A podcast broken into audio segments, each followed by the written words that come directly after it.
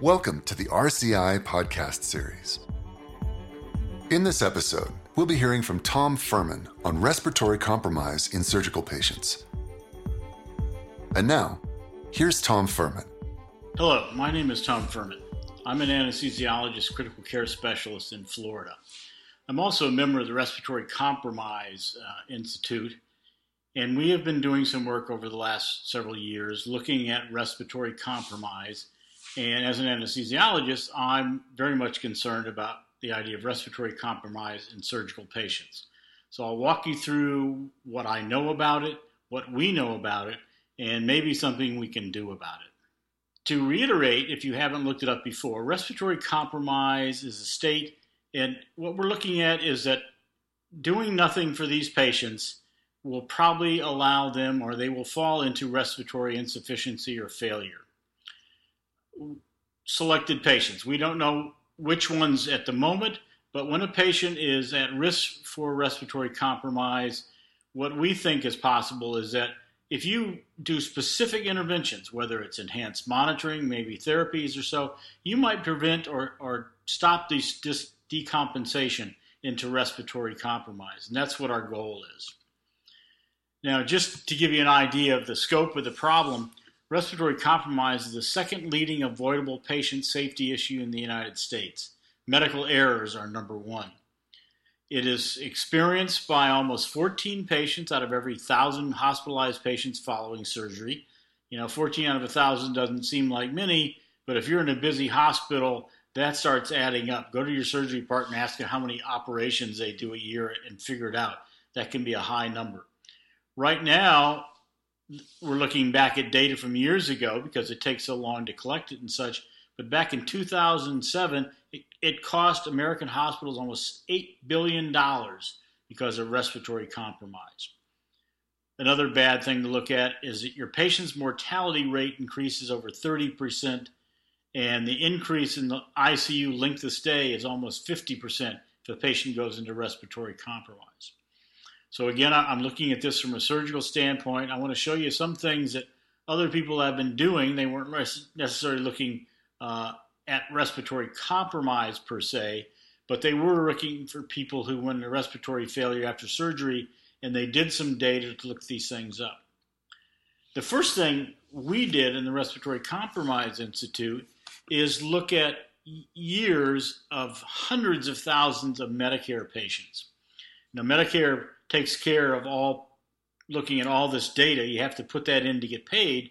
So you have to input um, patient data. It indicates whether or not a patient went into respiratory failure while in the hospital, got intubated, or got put on mechanical ventilation. And we look specifically if this was done after surgery in this case, uh, or versus another one's just medical patients. Now, as I said, we looked at several hundred thousand almost 16, 17,000 medical patients and almost 14,000 surgical patients went into respiratory failure after hospital admission. Their ages were similar, but the mortality look at the mortality here 33% of medical patients who go into respiratory failure after hospital admission die. 25% of surgical patients who get uh, it, go into respiratory failure after surgery die. And the mortality, if you don't die in hospital, does 33 and 25%, you have to add another 15% to the medical patients. So you're looking at almost a 50% mortality within a month of a patient going into respiratory failure after admission. Surgery patients add another 10%, so 35%, one out of three surgery patients who go into respiratory failure after surgery die. Those are terrible. Luckily, it's not many, but they do badly. Now, several people have done some work on this. This is one of the uh, earlier papers I found. It was published in Chest in 2011. There's two years of NSQIP, the National Surgical Quality Insur- uh, Improvement uh, Program. They looked at 469,000 patients. Um, originally, they started out with one year and said, okay, we've got, we're looking at all the patients whose data was inputted into our NSQIP uh, system. So they had over 2,010 patients to look at, and they looked for what did these people have in common among those who went into respiratory failure. Getting that data, they went then for the next year and prospectively looked to see if they could validate those findings. The endpoint, of course, was respiratory failure uh, postoperatively. So if you required mechanical ventilation greater than 48 hours after surgery or unplanned intubation within 30 days of surgery. Again, whenever you look at all these papers, I, I have to say this uh, and remind you is that all these papers have little different definitions of what is respiratory failure and when it occurs. So it's it's not apples and oranges, but it is a little different between the different papers. So what did they find in this? Out of that NSQIP data, only 3.1%, but almost 6,500 patients develop postoperative respiratory failure. There, as you would expect, there's a significantly higher mortality of 25% versus less than 1% in the people who didn't go into respiratory failure. And what they found, going back through it, says our predictors are what kind of surgery do you have? Um, being that if you had major abdominal, major vascular, or thoracic surgery, would be uh, a highest predictor. Are you having an emergency case? And in that way, those people you would imagine, you think about it afterwards, yes, they're more than likely to a higher likelihood to go into respiratory failure because nobody's has to prepare these people for surgery. They weren't ready for surgery, they needed the surgery now. There is what they call the dependent functional status. What kind of shape was the patient in otherwise beforehand? If you have a poor, debilitated patient, they are at higher risk for all different types of postoperative complications, and respiratory failure certainly too. Um, one that was particular only in this paper that I really saw, although it does come up again later uh, in a, a, different type of paper, was preoperative sepsis. If your patient is already septic before they have surgery, they are higher at risk. And the other one is what they call higher ASA, American Society of Anesthesiologists class. And that is uh, a class I'll, I'll discuss with you. And here it is. The American Society of Anesthesiologists physical status has been used uh, for decades now. Uh, and it allows anesthesiologists and surgeon, surgeons also use this as a way of comparing patients somewhat. If I say I've got an ASA 1 patient, everybody kind of knows what that means. Um, now, I work uh, mainly at a VA hospital, and I can tell you in the last full year that I worked, um, I noted three ASA 1 patients. Um, VA patients are, are older, have other comorbidities, so there are not too many of them that are ASA 1. An ASA 2 patient, mild systemic disease, that could be something uh, as mild as they're a current smoker, uh, not having any symptoms with it, not having any other problems, but that's enough to say that they're not in absolute best case. Um, they could have some other mild diseases, but not too bad. An ASA 3 is what we call it is a severe systemic disease, but it's not life threatening at the moment. So you have somebody who is a diabetic on insulin, uh, somebody with a diagnosis of COPD, uh, a vascular patient who's already had some vascular uh, problems. Um, we go to an ASA 4, and this is a patient who has that same type of severe systemic disease, but now it has progressed to the point where it's a constant threat to life. Um, those patients, of course, are sick. Now, in the VA, most of our patients are three threes, uh, a few fours for certainly. Um, we also, of course, had a few ASA fives. Now, they've changed that over the years. When I was a resident uh, 30 years ago, an ASA 5 was a patient who was we thought was probably going to die whether or not they had surgery in the next 24 hours. So the idea was, was we're going to try to save them with surgery, but we're not expecting them to make it. it wouldn't be a surprise.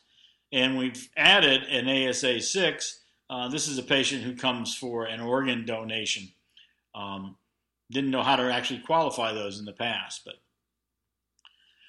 so here's another study was done looking at this. This is out of Mass General, almost 30,000 surgical patients. Only 137 of them were reintubated within three days of surgery. So that only 137, 0.41% um, went into what we could, would consider the extreme form of respiratory compromise. They had to be reintubated and put in mechanical ventilation. Of those 137, they did very well with them. Only 22 died, or 16%. But of all the rest of the patients, if none of those other patients, so 29,000 or 29,800 and about 90 or so patients, they were not reintubated and their mortality was only 0.26% versus the 16%. Significant difference. In this study, the independent predictors of reintubation were, again, the ASA 3 or above study. Emergency surgery came up again. The high risk surgical service, again, that major abdominal, thoracic, uh, major vascular. So, this is one of the, the first ones that came up and included a history of congestive heart failure. Now, that's easily noted if you have somebody who comes in right now in, in heart failure or they were in heart failure two days ago uh, when they were seen uh, by another doctor, and you treated them diuresis, maybe uh, did some other changes in their care, and they're quote not in congestive heart failure when they show up for surgery. It's question. The question I have in this paper: Would they still be considered of having uh, that problem? So, a history of congestive heart failure is bad. Current congestive heart failure is really bad. And this one also included chronic pulmonary disease. So pretty easy to pick out, uh, but significant problems. Now it was a, it was an easy type thing to do. There was only of the five things you could have: the ASA score, the emergency, what type of surgery, if you're congestive heart failure, chronic pulmonary disease, you got points of either three, three, two, two, or one. So you could only get 11 points total. That makes it fairly simple to do. Now, when they looked at this and did their work, they said, okay, now we're going to go back and look at patients, see how they do. And again, on the bottom right, on, on the blue, again, here, here's where the point values come. If you have zero points, meaning there's something totally out of the blue, this patient had n- uh, none of these uh, pre- precipitating factors, there was only a, a 0.12% chance of requiring reintubation. Very low you got to figure out what exactly happened to that patient. Uh, it'd have to be something odd or, or, really very, very rare. Now, if you had one to three points, which could have been, again, just a history of COPD, uh, maybe just a high risk service. So if you have those two, you've already got three points. You have about a half percent chance of requiring reintubation, one out of 200. Again, a small number, but significant if you do enough of those cases. When you get to four to six points, and now we're looking, let's say you have an ASA score of three, you're in a high risk service, that gives you five points already. You have over one and a half percent chance of requiring reintubation. And if you get seven to 11 points, again, let's do it an ASA three, emergency procedure three, oh, excuse me, went one too far, emergency procedure three, and then COPD giving you seven points already, you've got an almost 6% chance of reintubation. Almost one out of 15 patients who has those three com- combination of points are going to need to be reintubated.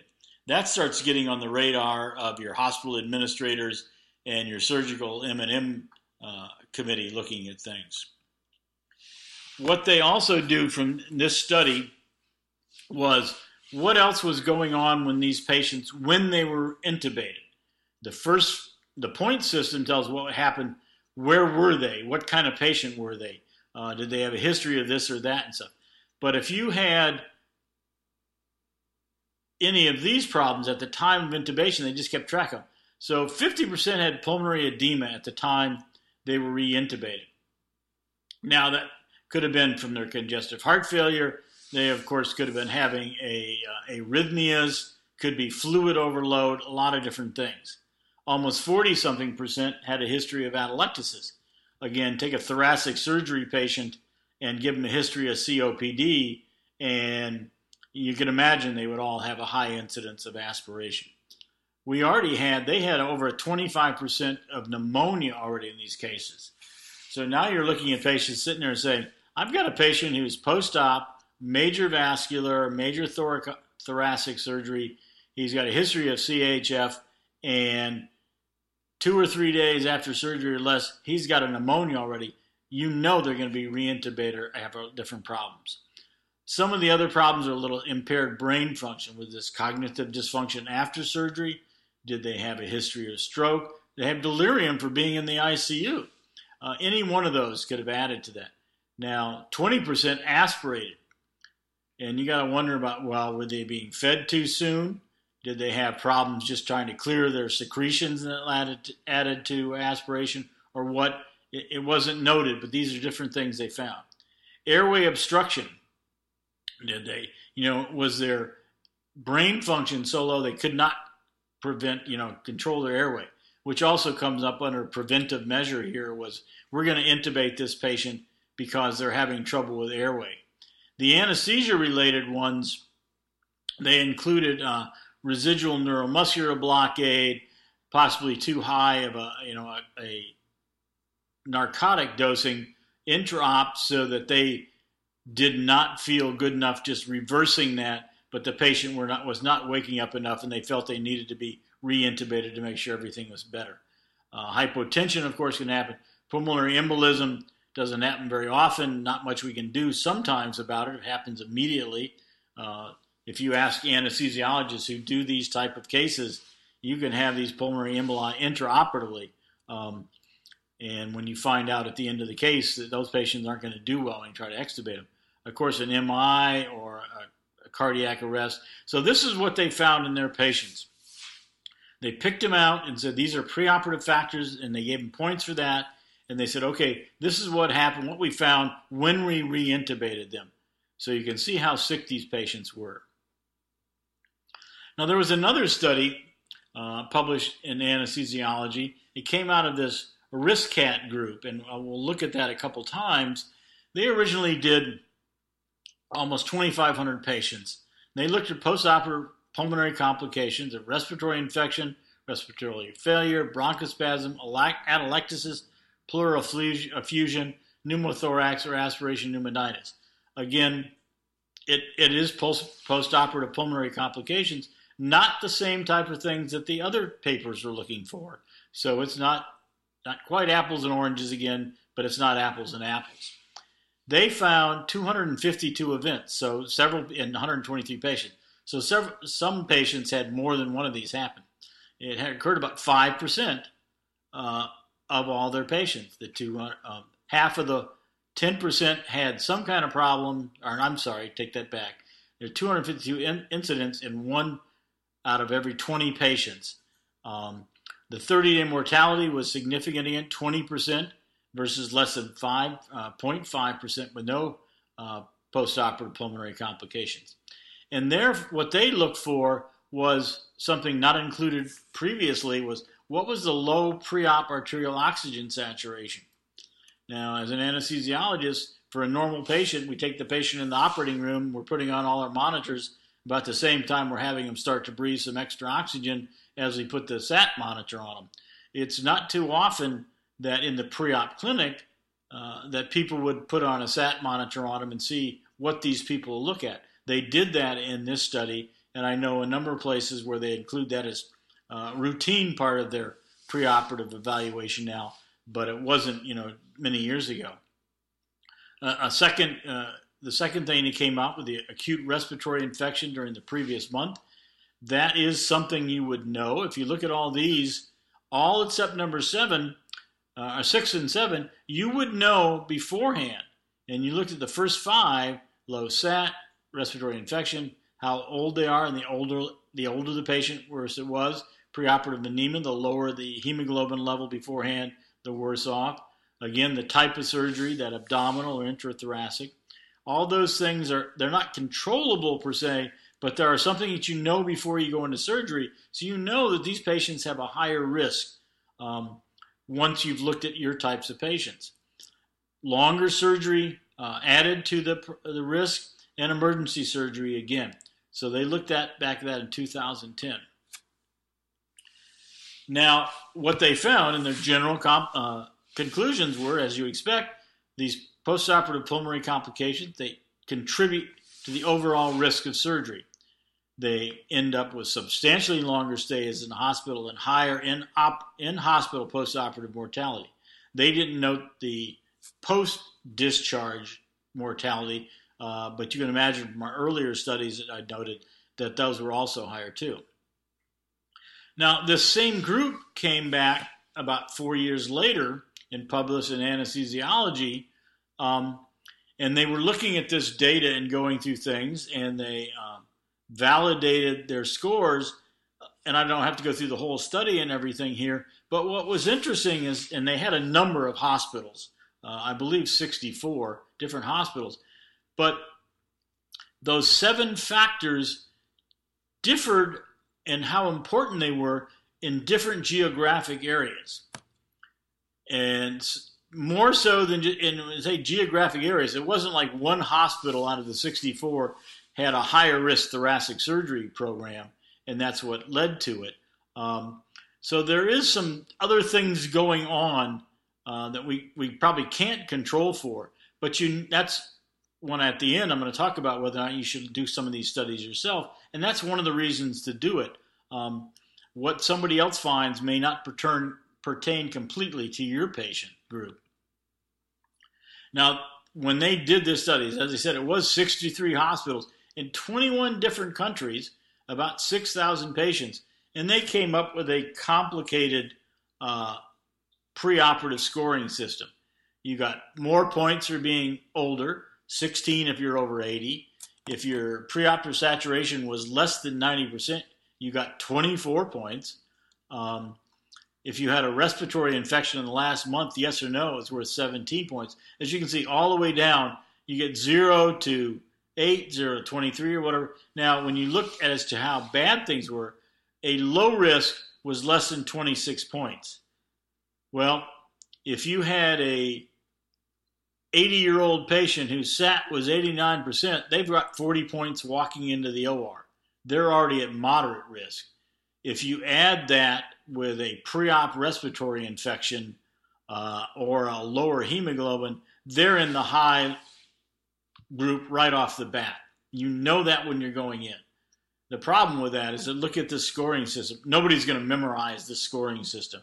Uh, it needs to be something simpler for your patients. Now, in a computerized pre-op lab, you might be able to sit there and just put the data in, and it'll tell you that back right away. But you have to give it the right data. You have to know what you're looking for in your particular patients. But this one was a complicated one, although it did seem to work. They found 224 out of their about 6,000 patients uh, develop postoperative respiratory failure. Again, the in hospital mortality was 10% versus less than a half percent among those who didn't suffer respiratory failure. And so, again, just like everybody else, it is a very bad thing to happen for your patient. Now, they went back through and again in 2015 presented more data and everything, um, looked at another group of, of people. Um, again, the low preoperative SAT, uh, they had seen that before, so they were looking for that. They went down to just a preoperative respiratory symptom. It didn't have to have respiratory failure before or a pneumonia, but something in, in recent history uh, gave them a symptom. Now, this is the only paper that showed that chronic liver disease uh, was a problem. But whether or not other people were specifically looking for that is hard to tell because they don't bring it up in their papers. here again, a history of congestive heart failure, very high on that. The open intrathoracic. Now we have to go open intrathoracic. You can do uh, intrathoracic or upper abdominal uh, laparoscopically, and the risk isn't as high. Um, and that's one of the reasons why we do those. They're not, as an anesthesiologist, they weren't my favorite cases when we were doing a laparoscopic intrathoracic case, the video uh, thoracoscopy. Um, but they do have a, a, lower risk overall. Again, longer surgeries and emergency surgeries add to your risk. Now, this is this is changing the subject a little bit here. Um, so going from what do your patients look preoperative and stuff, what we're looking at as a definition of postoperative respiratory failure, one of which is an unplanned intubation. These people had surgery, they're out of surgery, they should be doing well, but what happens to them afterwards? So, this is the second thing uh, you, you should be looking for at your home institution is who gets intubated uh, that you weren't expecting, who's out on the floor, who's in the ICU and gets re-intubated after surgery. Well, you can imagine uh, here is that patients who were septic, and here they got septic at an average about eight days after surgery. These people were not doing well. That's not surprising they had to get reintubated. Again, aspiration or pneumonia shows up often uh, on postoperative day zero to four, but almost 30% of them had aspiration and pneumonia by that time already. Part of that was tied to excessive secretions. Uh, almost 10% of the patients had excessive secretions. They can't clear their secretions. What does that lead to? It leads to pneumonia, um, and there you set the whole thing going again. So you need to have uh, be reintubated. It can happen anywhere from zero to four days. Uh, it may be as they're mobilizing fluid. It may be as they're starting to take in uh, PO intake, uh, but all those different things. And fluid overload uh, wasn't seen as many patients, and I think that's probably um, something you see much less now than you did 30 years ago. Uh, I can tell you we certainly do anesthesia differently as far as the amount of IV fluids we give people uh, in, in those 30 years. So I would hope that would be down. Uh, again, it happens when the first couple days, maybe as they're mobilizing that, that fluid, the patients have trouble uh, taking care of that. But it is something, again, to look for in your patients. Now, this was one, I know there has been a, uh, uh, at least one other webinar from the Respiratory Compromise Institute, uh, and its, its subject was looking at neuromuscular blockers. And one of the things that has become very important over the years to us is that uh, when you have surgery and a surgeon needs relaxation for his surgery, upper abdominal big operation there, you need complete relaxation. Well, are they completely uh, reversed? Is all the neuromuscular blocking agent gone when you're trying to get these people uh, and you extubate them? Are they able to breathe up to the highest of their own ability? And if they have residual neuromuscular blocking agents on board, they are going to have problems. And so we look for that. Now, most of the time, we think that it is of the uh, non depolarizing um, agents and stuff. But there was a paper that just came out in the British, British Journal of Anesthesia, and I, I know some of these authors, and I, I know where they're from. So it, that's the reason I paid attention to this. I said I never would have thought this, but they looked at 13,000 patients, but 5.4 of those patients had a postoperative pulmonary complication. That's again within realm of what we were looking at. Uh, the, some of these people, their pulmonary complication range anywhere from desatting to less than 90% within seven days, or being requiring reintubation. So anywhere in between there. So um, five and a half percent of those patients of the 13,000 suffered any of those problems. And when they went back afterwards to look and say, what else is going on? And they had the same type of thing. Uh, there's history of CHF. Uh, they were didn't sat well beforehand. They're older, big big operations, long operations. But what they also found, which was very uh, interesting and very surprising, was in the patients who got succinylcholine, that it, it increased their risk by 11%. Let me go back here. Sorry again.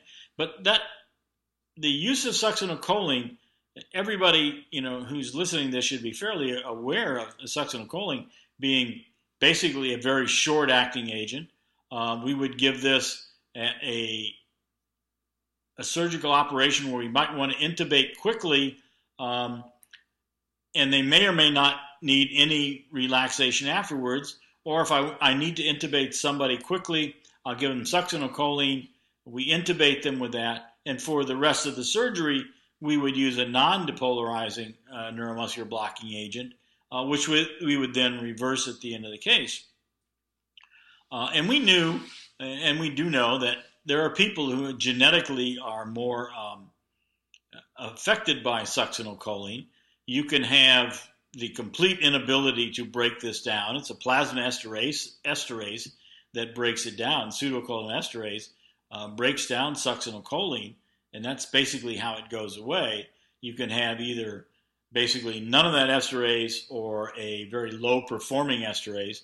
And we thought if you had none of it, you probably you might be still very relaxed up to four to five hours after getting one dose of this. Um, some of the other people, instead of it lasting five or ten minutes, if you were looking at the neuro, neuromuscular blocking uh, monitor uh, shortly after giving the succinylcholine, and you'd sit there and say, well, I gave it 10 minutes ago and it still seems to be rather weak. And then 15 minutes and 20 minutes and 20 something minutes, and it looks like they're completely back from it. You say, okay, they just low level, not a real big deal.